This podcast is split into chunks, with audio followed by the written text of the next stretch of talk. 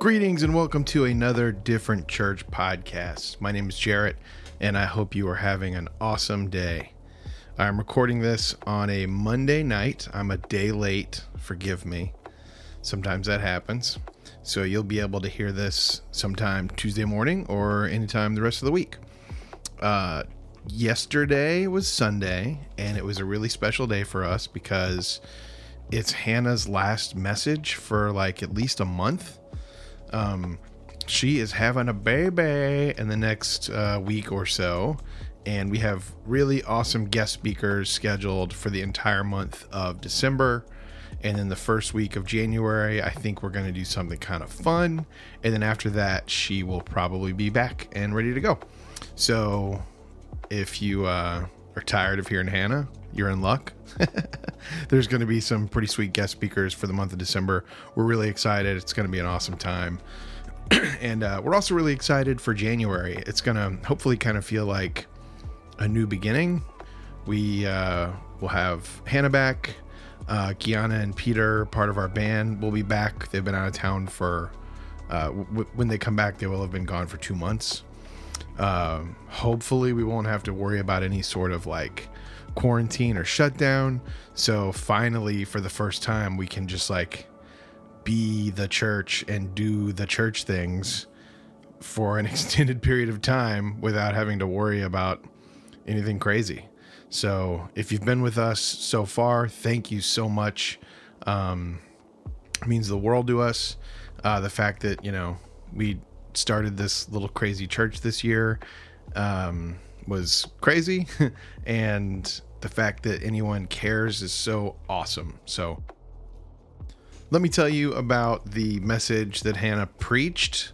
I'm doing quotes because she didn't really preach. She did this like kind of satire thing that I don't think that you would find at other churches. It was like uh, if you've ever read the Screwtape Letters, it was kind of like that. That's this C.S. Lewis book where it's like a war journal. Like imagine you're like an old Civil War journal. It's correspondences between uh, like a, a nephew and an uncle, and um, except it's a demon corresponding with like his captain demon, and it's all about their war on humanity and you know against God. Uh, it's it's uh, I don't know if satire is the right word, but it's like um, it's like just kind of turning things on its head and you get to hear the perspective of like the enemy and how they would attack. And through hearing that you can kind of like you know learn what to look for and what not to do. And uh, i don't know it's it's a really interesting and fun book. And that's kind of what hannah was going for with this um, talk it's called the nine habits of highly effective complainers and she is an expert complainer she comes from a long line of complainers and she's going to tell you everything you need to do to be a highly effective complainer it's a, a fun it's pretty silly but stick around. I think you're going to enjoy it. I am going to impart my wisdom to you on a very important topic. In the spirit of the holidays, Thanksgiving and Christmas and all the other holidays, I am going to teach you today how to be the best complainer you can possibly be. Now, I have heard some of you complain, and honestly, I think you can do better. Uh, on the way in, I heard one one person complain about the weather, even though the high is 80 degrees today, which is completely unacceptable for November 29th. You're basically phoning it in, all of you. Now, why am I qualified to teach you how to be the best at complaining? Because there's a few there's a small list of things that I'm good at. And complaining is like top 3. I'm a complainer from a long line of complainers. This has been handed down carefully, generation to generation. My father and my father's father, etc. And like, if you met my grandfather, you would believe me. Um, I used to call him and be like, "Hi, Grandpa," and the first thing out of his mouth was, "What's high about it?" Literally. Um, it would be selfish of me not to share my wisdom with you. Also, Josiah was talking to his sister on Thanksgiving and she was like, Oh, how's she doing? And his answer was, She's a little angry all the time now. which is true. I wish I could say that it wasn't true, but it is true. I have nothing but complaints. So, you should probably take notes. on your phone, you could get a pen if you're old school, you write them on your arm. Because I am going to give you some practices, guaranteed, to make you a highly effective and efficient complainer. These are the nine habits of highly effective complainers. We're just going to go through them. And, you know, hopefully you'll think this is as funny as I do. Otherwise, you know, I won't be preaching next week. Olivia will be, so you don't have to listen to me anymore. Number one, keep a journal. If you are old school, this can be with pen and paper. You can also do like voice recordings into your phone. You can type into your phone. You can do daily vlogs on YouTube. Then other people can join in on your daily vlog journal. No matter how tiny or minute, keep track of everything that bugs you. Everything. We all have our pet peeves, right?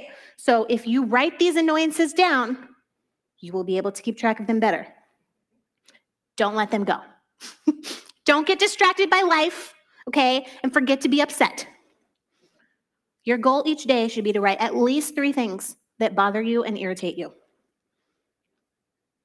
whenever you find yourself accidentally happy, take out your journal, review your complaints. This will remind you that the world sucks and people suck. and this is an important thing to always keep in the back of your mind. You know how some people write like motivational sticky notes and like put them on their bathroom mirror? Like, you can do it. No, we're going to do the opposite of that. We're going to say, the world sucks, people sucks. Remember that maybe with better grammar than what I just said. so keep a journal. This will come in handy later. Number two, set aside time daily to ponder and reflect on what people do that bothers you. You know how some people meditate? This is the opposite of that. And I know it may be difficult. Maybe for some of you, you have this natural talent. Maybe not. If it's not easy for you, start with five minutes work your way up gradually to like 15 minutes.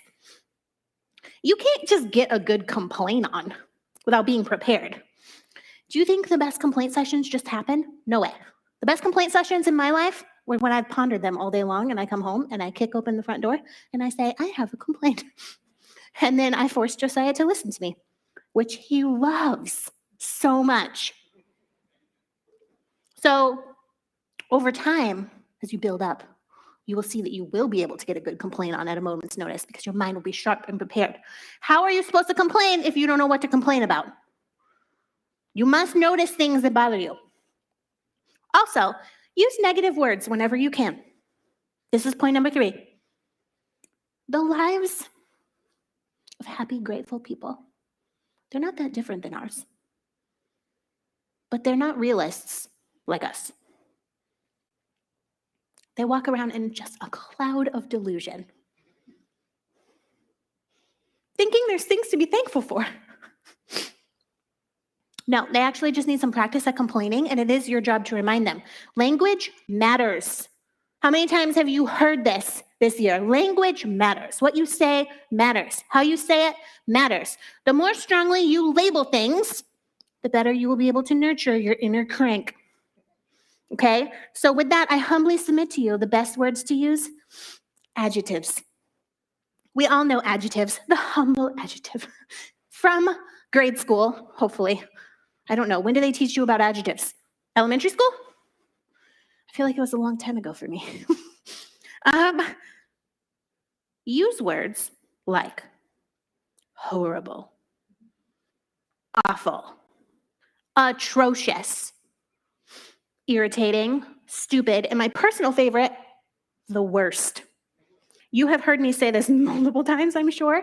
People are, yes, it's kind of a catchphrase, okay?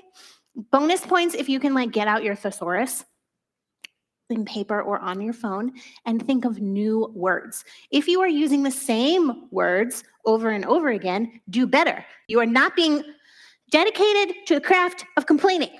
Okay? You can't just be like, this sucks. That sucks. That over there sucks. I don't like that person. He sucks. No, do better.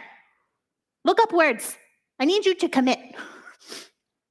Insert these words into as many conversations as possible so that other people will know how skilled you are at complaining. If you can think of a word that's like many, many syllables that no one will know what it means, even better. Now, number four, I feel like maybe we are we're working on. This is work in progress. Be constantly distracted. Thankful people, they usually can't or won't remember like all the bad things that happened to them in the past. They don't worry enough about the future. There could be something awful right around the corner, you know. If you want to be an A plus complainer, you must be able to do both. You have to remember everything that have, anyone has ever done to you that was wrong, and you must be able to worry about the future all night long, every night. You would lay your head down on the pillow, and then your brain will be like, let's review the thing that you said 23 years ago to your friend in high school. I can't believe you said that. You must be able to recall at a moment's notice all of the things that have ruined your life in the past and all of the ways that they can ruin your life in the future. In order to do this, in order to train your mind, you have to constantly be distracted. You must always multitask. Do not waste your precious time enjoying, you know, just a meal or a movie or like a conversation with friends. What you have to do is be entertained constantly. You have to look at the TV and your phone at the same time. Or the TV, my personal favorite, this is what I like to do. The TV will be on, and then I'll have my iPad, and then I'll have my phone. Three screens. If you can get four screens in, you're next level. You have to be constantly distracted. If you give yourself too much time to focus on something good that might be happening around you, you will miss out. There could be potential threats around the corner. You're missing wonderful opportunities to dwell on things that you've already experienced that are awful. Distract yourself. The minute you feel happy, just be like, oh no. If it's quiet, turn on some music. If you're driving in your car, you must be listening to a podcast. Don't let there be silence. And then when you're praying, remember to focus only on yourself. Use your prayer time. It's limited, right? It's a small amount, anyways. Use your prayer time to get what you want. Praising God for who God is is a waste of your time. God already knows how great He is. doesn't need you blabbering on about it, okay? God also doesn't need you to pray for anybody else because God already knows their problems because they're complaining to God about those problems. If you want God to listen to you about your problems, you are the most important person in the universe. Pull out your journal. You will already have a list of handy dandy things to complain to God about and tell God you want fixed. So make sure you don't waste your prayer time. Then, we're building number six. Do not focus on taking care of your body or your mental health. If you make kind choices to your body or your mind, what happens is you might actually start spiraling up instead of spiraling down, which is the opposite of what we want. This is a vicious cycle. You have to nip it in the bud right away.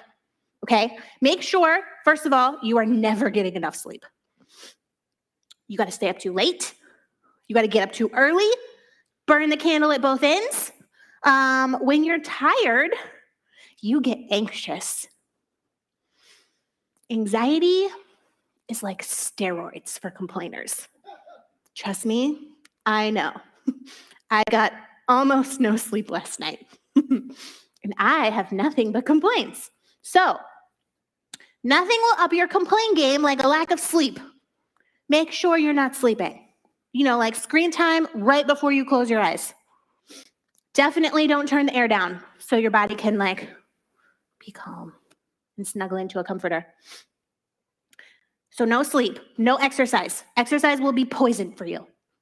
Okay? Um, what happens when you exercise? You get endorphins. Those are positive chemicals. You don't want positive chemicals, okay? They will prevent you from recognizing the awful realities of the world. You cannot afford to be a sheeple. You cannot afford to not be aware of what's going around, going on around you at all times. Avoid fresh air at all costs, which is so easy for me. I am indoorsy. Like my worst nightmare would be if you took me on a camping trip. Please don't. Even eating outside, if there's mosquitoes around, like my standards are really high.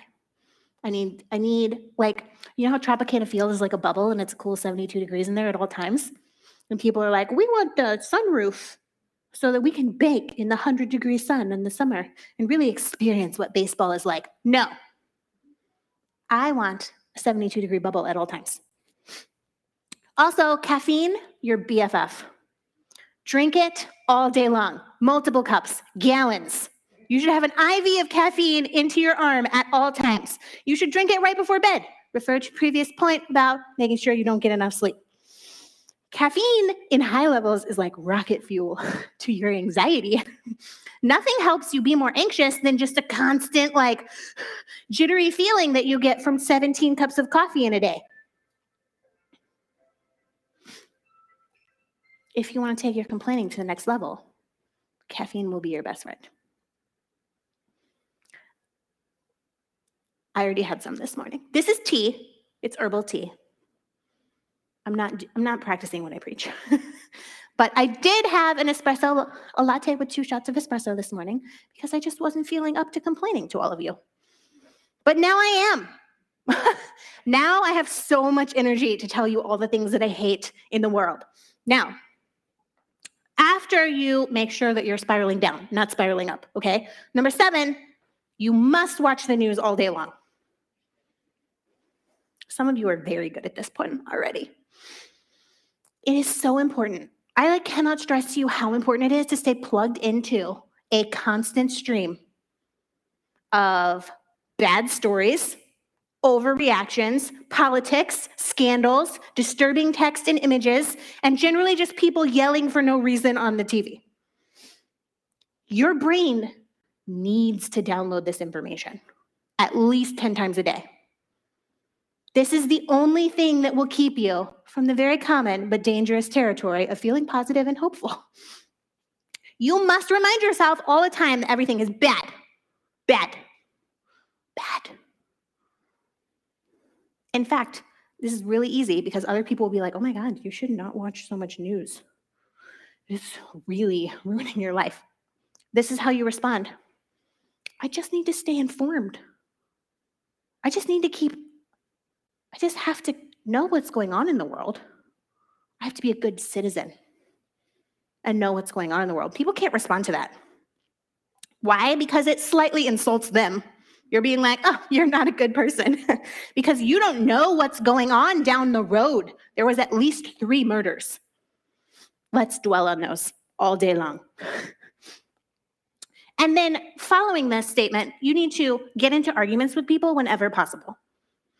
Okay, nothing will hone your complaining skills like coming up with fun and creative ways to tell people they are wrong at all times. On the fly, doesn't matter when, just tell them they're wrong, make them feel small. Make sure you surround yourself in real life with only people that agree with you. If someone disagrees with you, you should use them for argument practice. And then you cut them out of your life, okay? Because in order to get a good complaint on, you need an echo chamber of people who agree with you. If I'm like, hey, the weather outside is awful, and all of you were like, no, it's delightful. Have you seen the sun? It's so wonderful. No, all of you are cut off.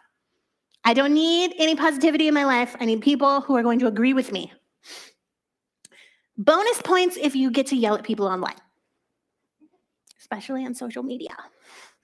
Okay, make sure that you say things online that you would never be caught dead saying in person so that people know you're being really serious. Okay, get outraged over literally everything. There is no complaint that is too trivial, there is no offense that is too small. It is your job This is why God has put you on this earth to make people aware of their stupidity. If you don't, who's going to? With great power comes great responsibility. You must point out when people are wrong at all times. And then finally, this is most important. Remember, if you feel happiness or positivity or gratefulness at any moment, this is a fleeting emotion. It's not going to last. If you experience any or all of these feelings for any reason, go back to step one and read your journal. It will immediately take you out of that dangerous space. It is much better to take yourself out of a positive headspace than to let the world take you out of a positive headspace, right? You should preemptively be prepared for everything to suck. Then it won't hurt as bad. After all, we're realists. We don't exist in a ridiculous dream world, right? You know better. We've trained for this. Take a breath. Have you ever heard someone talk about mental health? They're like, if anxiety just catches you, or, or just a grief or an emotion just catches you, just take a breath. It's like a wave, it will pass. Yes, so will happiness. Don't hang on to that. You don't want it. You don't want it. It's terrible for you. That's it. That's the nine habits of highly effective complainers. The end. You don't have to clap. We don't need positivity here. See you next Sunday. it would be pretty funny if I actually it would be hilarious if I just ended the sermon there, but the Olivia's preaching next week and I can't bump her. She's so good. Just go forth and complain all week. No life lesson. We don't need that.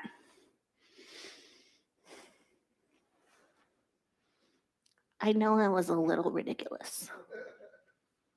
But also, I want you to know that I mean them today, especially.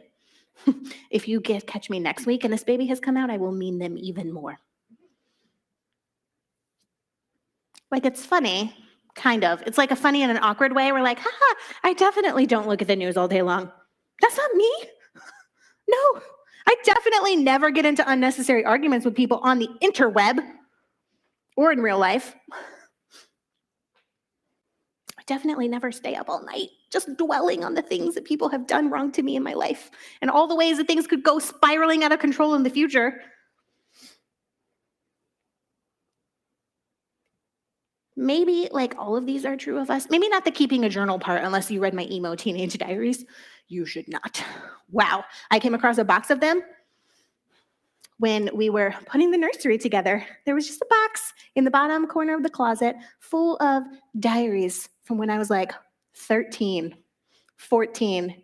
Not only was my handwriting atrocious, see, good, good word that I just worked in there, atrocious, it was literally all about boys I only knew a couple because I was homeschooled. so it was all about the same boy, uh, mostly very boring. I was like, I read like half of a journal. I was like, wow, I do not know how you became a functioning adult. Not only was it all about boys, the things that made me upset, I would be like, oh my God, you would not believe what happened to me today. My mom told me to get off the phone after an hour and 45 minutes because the internet was, she wanted to get on the internet. This was before, you know, you could be on the phone and be on the internet at the same time. She would say things like, people are getting, getting get a busy signal when they're calling. Who's calling? The only people calling in this house are for me. Nobody wants to talk to you.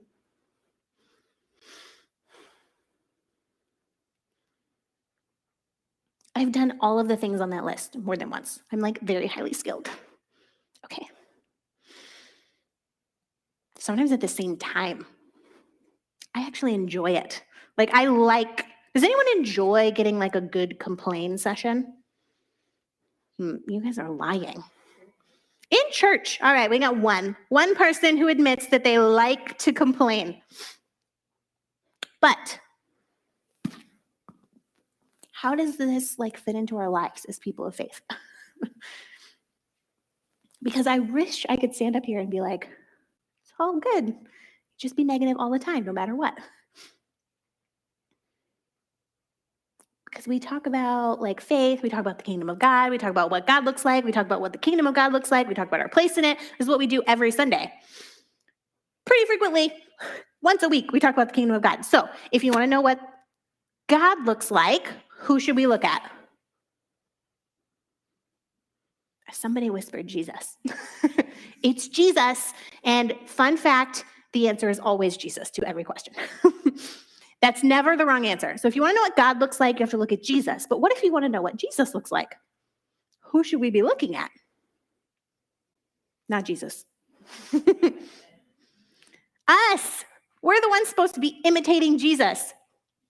So, you know, we know from everything we've talked about, from every Sunday since this church started, the kingdom of God looks like hope and trust and faith and honesty and diversity and inclusion and justice and community and friendship. It doesn't mean there's never room for complaints. Okay, we do have an honesty policy. Like, if something's legitimately wrong, we are never going to ask you to pretend that it's not, just like we wouldn't do that. However, there is a difference between how we ought to live our lives as people of faith and how the rest of the world might expect us to. I feel as though this year of all the years, the most opportunities for us to complain.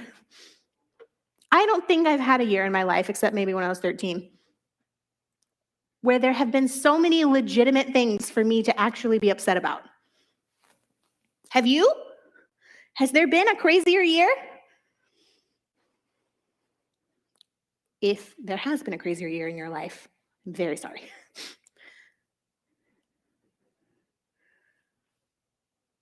if we are the ones who are supposed to show people what God looks like, how does that affect how we speak or act or do anything?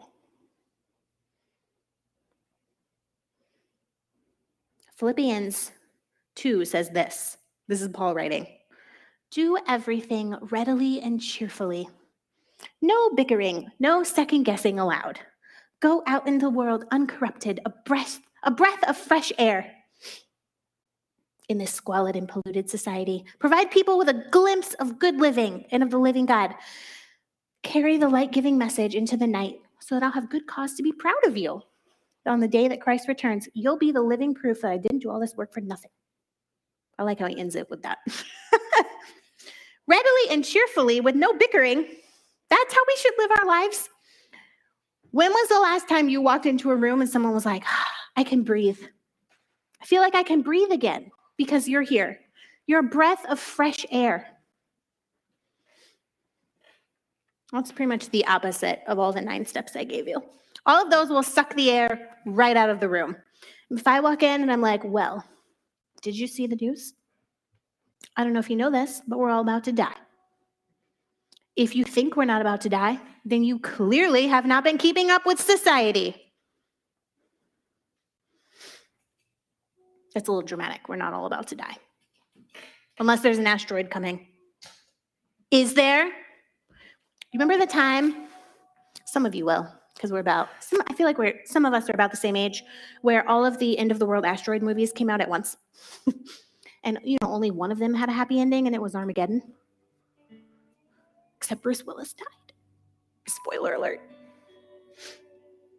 We should be compared to a breath of fresh air when you walk into a room. When we show up, people get to feel like they can breathe again. We get to give people a glimpse of what God looks like. And I know it's really hard for many reasons. Like, one of them is Thanksgiving didn't look like it normally does this year. Maybe you didn't get to be with your family.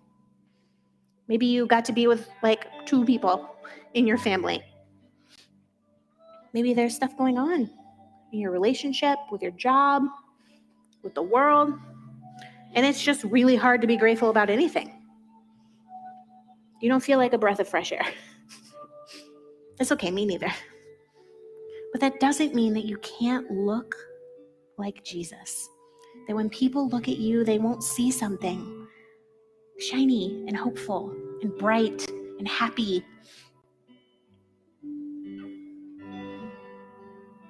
Like, if we stop and reflect honestly, do we really think that the kingdom of God is going to be full of really grouchy, really ungrateful, really negative people who find fault with something every time? Of course not. The kingdom of God is all around us. We have the privilege of participating in it and living it and experiencing it and sharing it with others. And the last sentence of that verse really cracks me up because Paul, the writer, is like, breath of fresh air, cheerful, no bickering, just be so excited. And then the last sentence is, you better do this so you'll be the living proof that I didn't go to all this work for nothing. like he's the one telling everyone to act like this, and he's like, but I'm going to be a little sarcastic at the end because I don't know if you could actually do it. Even Paul, who is anti complaining, is like, mm, just going to put this out there. You might be awful at it. So try at least, okay? so I don't haven't wasted my life.